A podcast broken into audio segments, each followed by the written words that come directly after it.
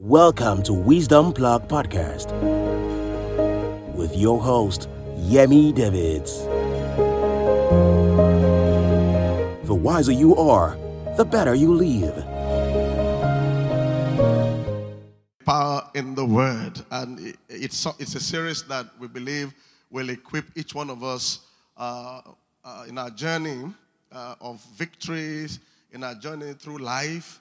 And uh, we're going to talk, uh, you know, about studying the Word of God, how to study God's Word, how to understand God's Word, you know, various aspects, the benefits of His Word, you know. And, and many people will need to just refresh themselves along this line because we're in a time when yardstick seems to be disappearing. Everybody's trying to create their own like yardstick. Some people are using their traditional mindset. Some are using a secular mindset. Uh, uh, and if you, if, you, if, you, if you are leaning on what is not the truth, it will disappoint you. Just a matter of time. So it's important that as believers, as covenant people, we return to our own yardstick that lives and abides forever. In scripture says, Heaven and earth may pass away, but his word remains uh, the same. So the, God's word will outlast whatever theories, whatever ideologies, whatever things you hear in the news, in various uh, places, as long as it's not matching up with the truth, God's word will outlast it. So it's better you stay with the word. We begin from John chapter 1, verse 1. I would like you to concentrate. Do not uh, be distracted by anything and don't distract anybody. If you are in the service, make sure you are in the service. Glory to God. John chapter 1, verse 1. Can we read this together? We're going to read uh, like five verses. Are you there? Ask your neighbor, are you here? Okay.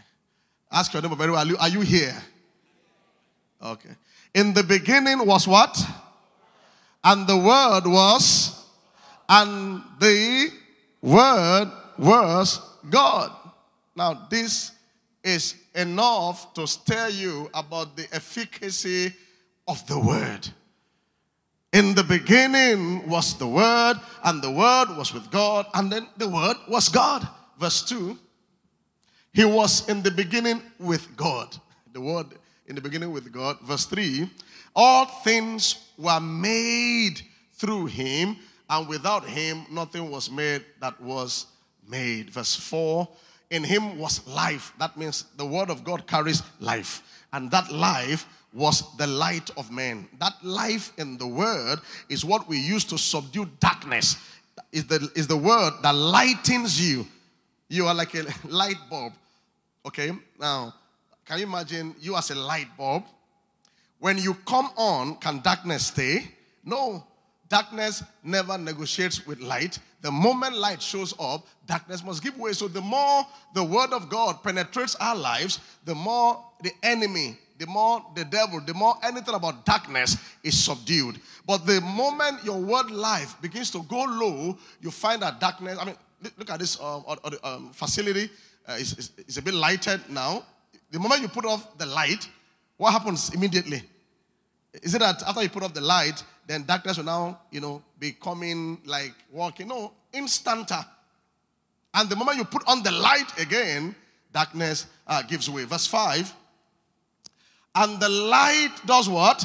Shines in the darkness, and the darkness did not, of course, the darkness cannot handle it. The moment the light shines, darkness must give way.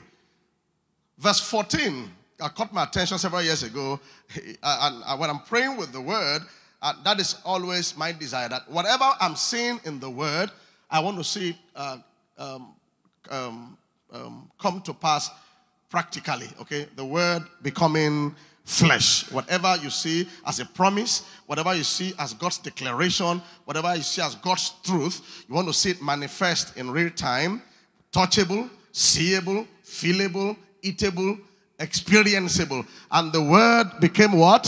Flesh. And what? Dwelt amongst us. Jesus came as the word, it became flesh. But in this context, I'm saying when the word becomes flesh, that is what we call testimonies. When there's a word about fruitfulness, for instance, and that word becomes flesh in your life and dwells with you, you have the physical fruitfulness.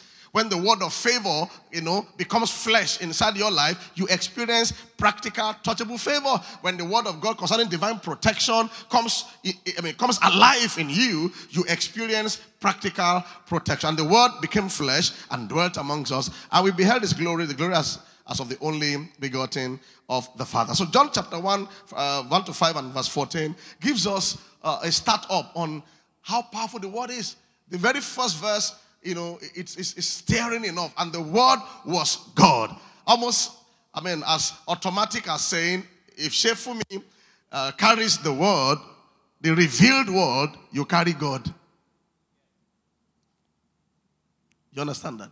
And the word was God. So those are uh, is a good foundation to lay. I want us to just uh, look at one or uh, two or three or four or five things that I, I believe God's word does for us. And next uh, week, we'll talk about how to study God's word, how to get into it, how to make that word become flesh.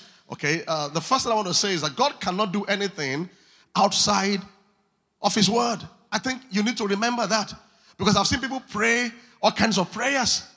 Your prayer life is impotent without the word. God cannot do anything, you know, outside His word. I saw a verse, I think it's in Psalms 138, verse 2, uh, King James Version, KJV, uh, Psalms 138, verse 2, that God has exalted his word above all his name. Thank you, said, I will worship towards thy holy temple and praise thy name for thy loving kindness and for thy truth. For thou hast magnified thy what?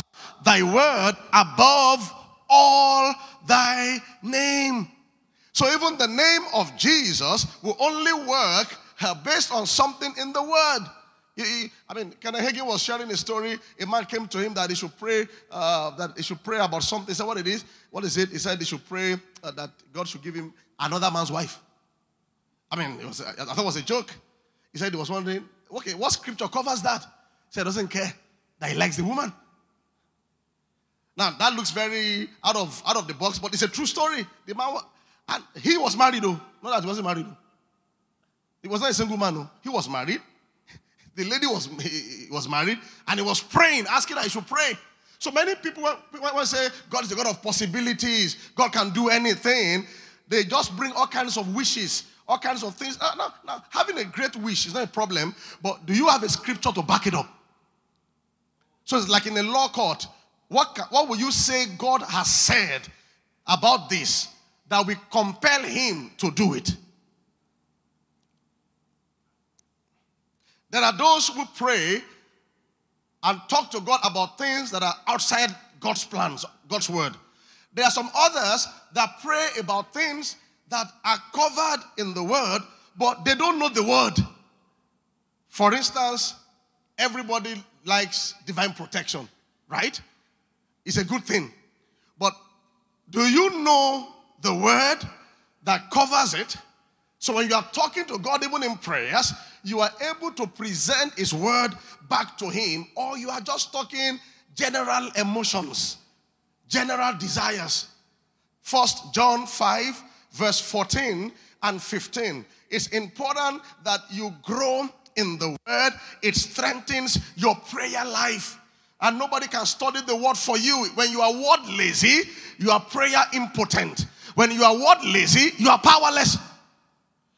Now, this now this is the confidence that we have in him that if we ask what anything according to his look at you know if you remove that last line if you ask anything according to his will then he responds to us the question is do you know His will? God's will is revealed in His Word. God's will is revealed, maybe I can say it's revealed in His revealed Word.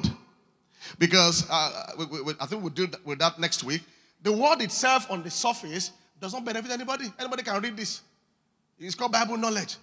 But we have what we call uh, revelation knowledge. When you come to an understanding of it, Anybody can just read it, uh, Psalm 91, just read it. But there's, some, there's something about revealed to you. The Holy Ghost opens your eyes to seeing it. When it's revealed to you, it becomes like a personal property. Now, when you are praying, you pray with confidence. So the question I want to, you know, ask you when you are praying about your children, you're praying about the future, you're praying about your legs, you're praying about your back, you're praying about your husband or your wife. Are you just praying like a religious person or a word person? Anybody can display emotion. I mean, just like a law court. Can you imagine going to the law court and start saying, No, he's not have done that to me. It's not right to do that kind of thing to a human being. It's wrong. That does not hold water. A lawyer, a competent uh, lawyer or a learned person will have to tell the judge and say, according to section this, subsection this, this is wrong. So the judge will, not, will be compelled to respond to that constitution. So you can imagine when you are not growing in the word, your prayer life is very weak. You can't even fight the enemy. The enemy respects the word, not your cries. Crying is not a wrong, is not a wrong thing. Shouting is not a wrong thing, as long as there's faith inside it. Somebody that is talking quietly with robust faith in their heart will produce more fruits than you shouting and shouting and shouting with empty heart.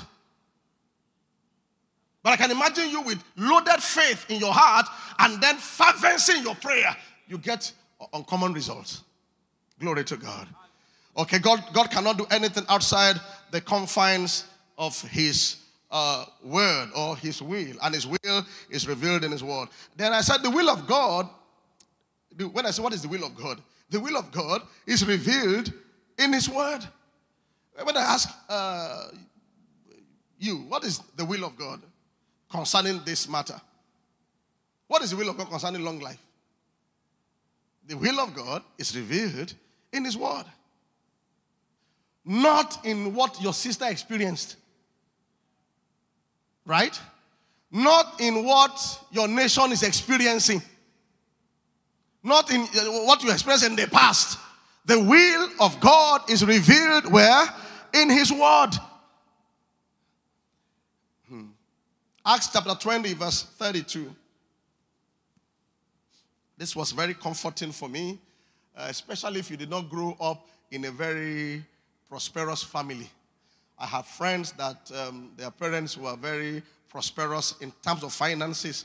So, as we were believing God for certain things, they were not really believing because they were receiving it.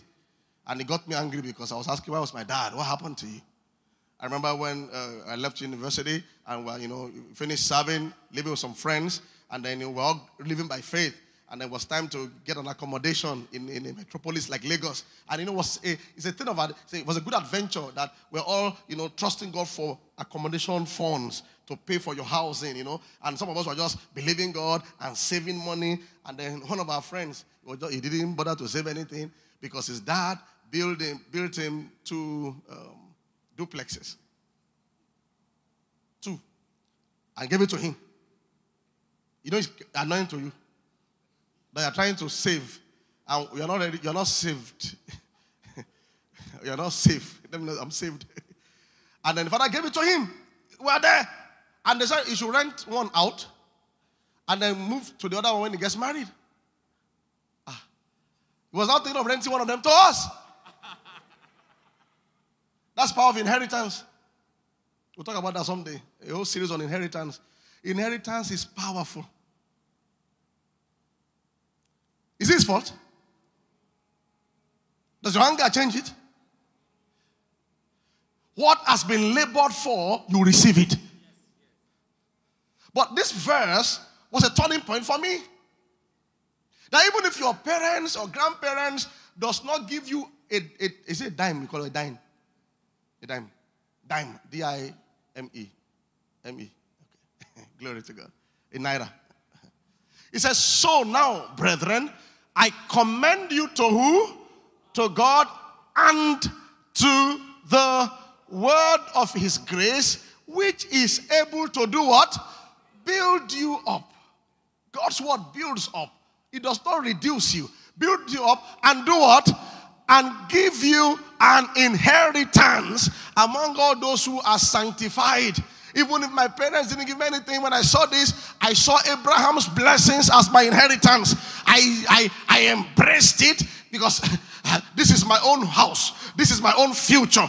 And then it worked, and it's still working. Now, I, I, really don't have friends to envy in that pattern because you have your inheritance, I have mine. And the word has become flesh. It's becoming flesh again and again. In fact, this inheritance is, is a billion times more than what your parents can give to you. No parent can give you protection or peace in your marriage. They can give you a house and you can be fighting that house and destroy the house. In fact, you can be so penniless and sell the house. But if you have inheritance from your parents, great, receive it. Then this one, you need to appropriate this to have a meaningful life. This work, the word of God is our inheritance, the covenant word, the revealed word. Uh, Jesus paid the price for your sickness. You don't have to pay it again. You receive it. It's an inheritance. So God's word reveals to you the will. You know that word will? Will. When somebody has a property he now what? Wills it to the. Hmm. so that word will covers many things. The will of God, that's God's thoughts. But also the inheritance of God for me. He died on the cross and left me a new covenant or a new will. But if you don't even know what is in the will, you can be suffering. Charles Spurgeon, one of the greatest pastors that lived in um, London, Charles Spurgeon, shared a powerful story about inheritance. A woman had a problem, old woman. She, she, she was struggling to even eat. She was older. And they made a statement that, and they said, that woman, that she, she worked for a particular woman before she died. And then when, that woman died, I think she retired. I was just living like, you know, like, like a rat, you know, just enduring. I think she had a health problem. And then they went to her house to visit her, like to pray for her, something. And then uh, Charles Spurgeon, they saw a, a, a, an artwork in her house. And they just recognized that this artwork, they've been looking for it. It looks like what they're looking for. So they called those people and said, This is the artwork. And when they opened the back of the artwork, that woman had left inheritance for that woman. She didn't know. It was, I mean, this is true story. Not casual properties. You know, some of those folks that live, maybe they don't have children, but she served that woman for decades. You know, those kind of someone that serves for years and years, and she willed so many things to her. She didn't know. And they brought it out. Said, wow, this is somebody. It's not even about eating or she should even be giving out. So when you don't know your inheritance, you can be suffering. And there's nothing the person that gave you can do. You don't know it. Knowledge of the scripture delivers you. You can't be asking God, is it your will for me to live next year? When you, when you, when you talk like that, you don't know his will. And people still do that. Lord, as I'm traveling, if it's your will, let me come back. Hey, it's not his will. You're already expressing doubt, and the devil knows that. that this one, if, because if you know your will, also his will, there is an aggression, there is a confidence, there's an approach. When something belongs to you, there's a way you yank it out from your brother's hand. Another story of a man that boarded a, uh, a sheep. Many of us are aware of the story. He boarded a ship from uh, Europe, was going to the Americas. All, all, all those times people were migrating from Europe to Americas. And the guy saved money to just buy the ticket of the of the of the of the of the, of the trip.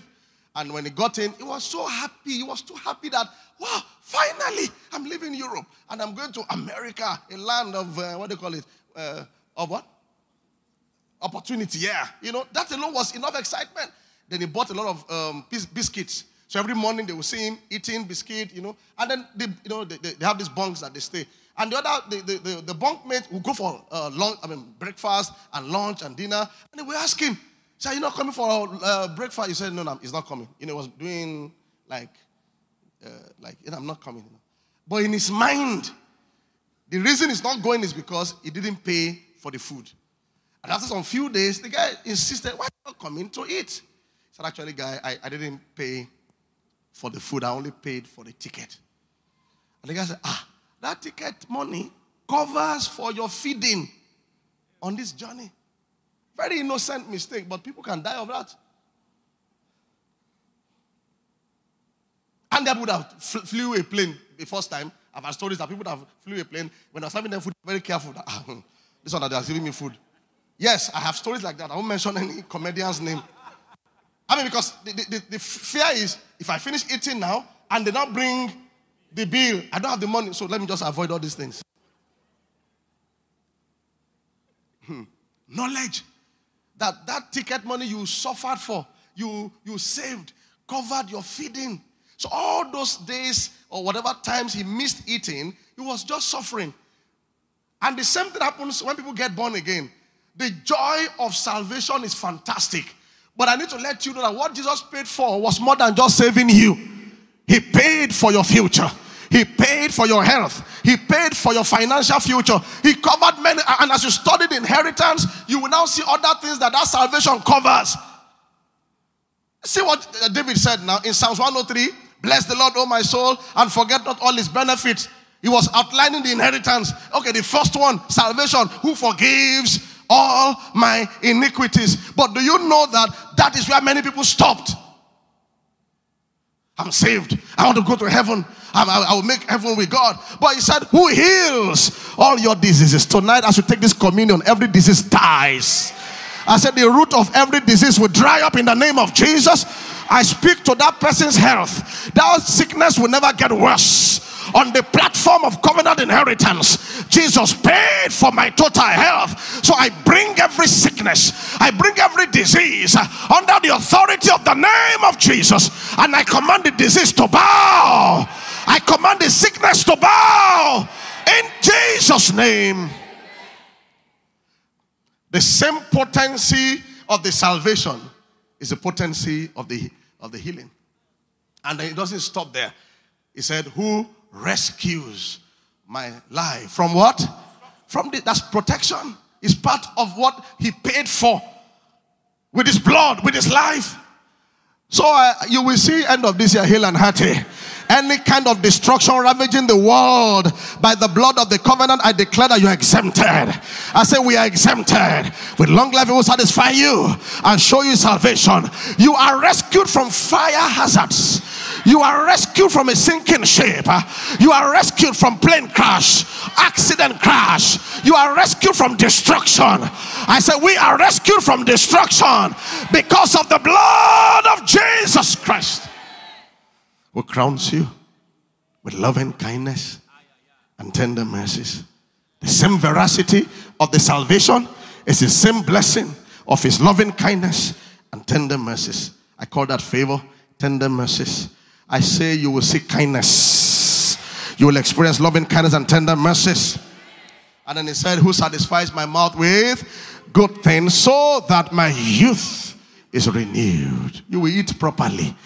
That one, I won't lie to you, it concerns your career, your business, and your finances. He says, It satisfies my mouth with what?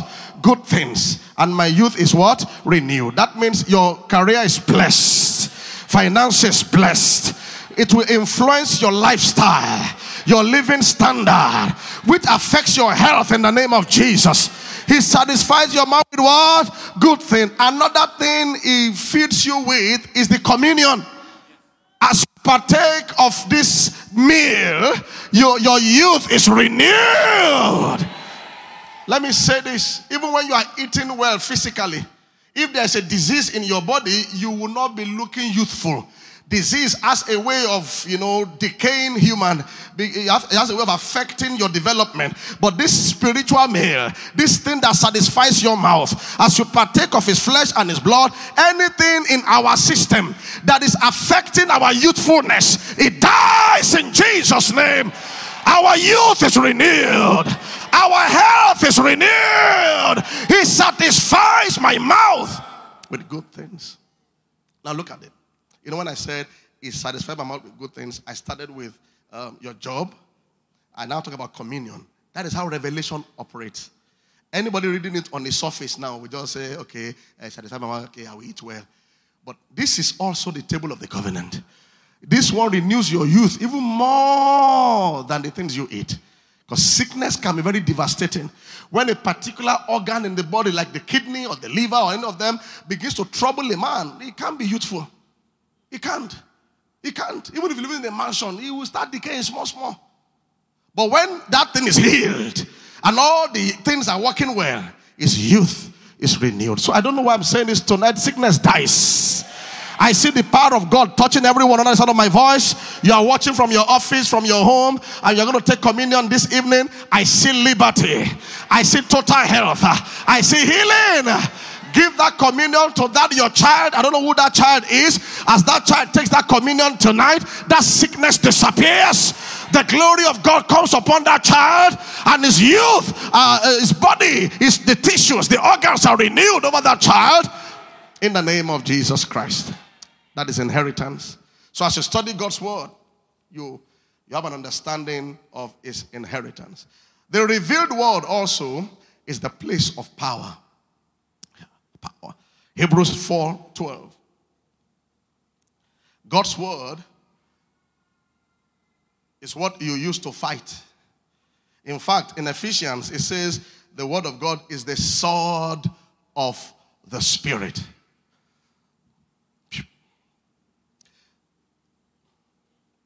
If you check all the uh, armor of God, I don't know whether uh, armor of God. Oh, very good. She said, uh, breastplate of righteousness. What else do you know?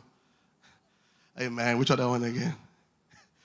Helmet of righteousness. Yes. Mm. Helmet of distinguishing. Yes. Shield of what? Amen. I thought it shield of patience.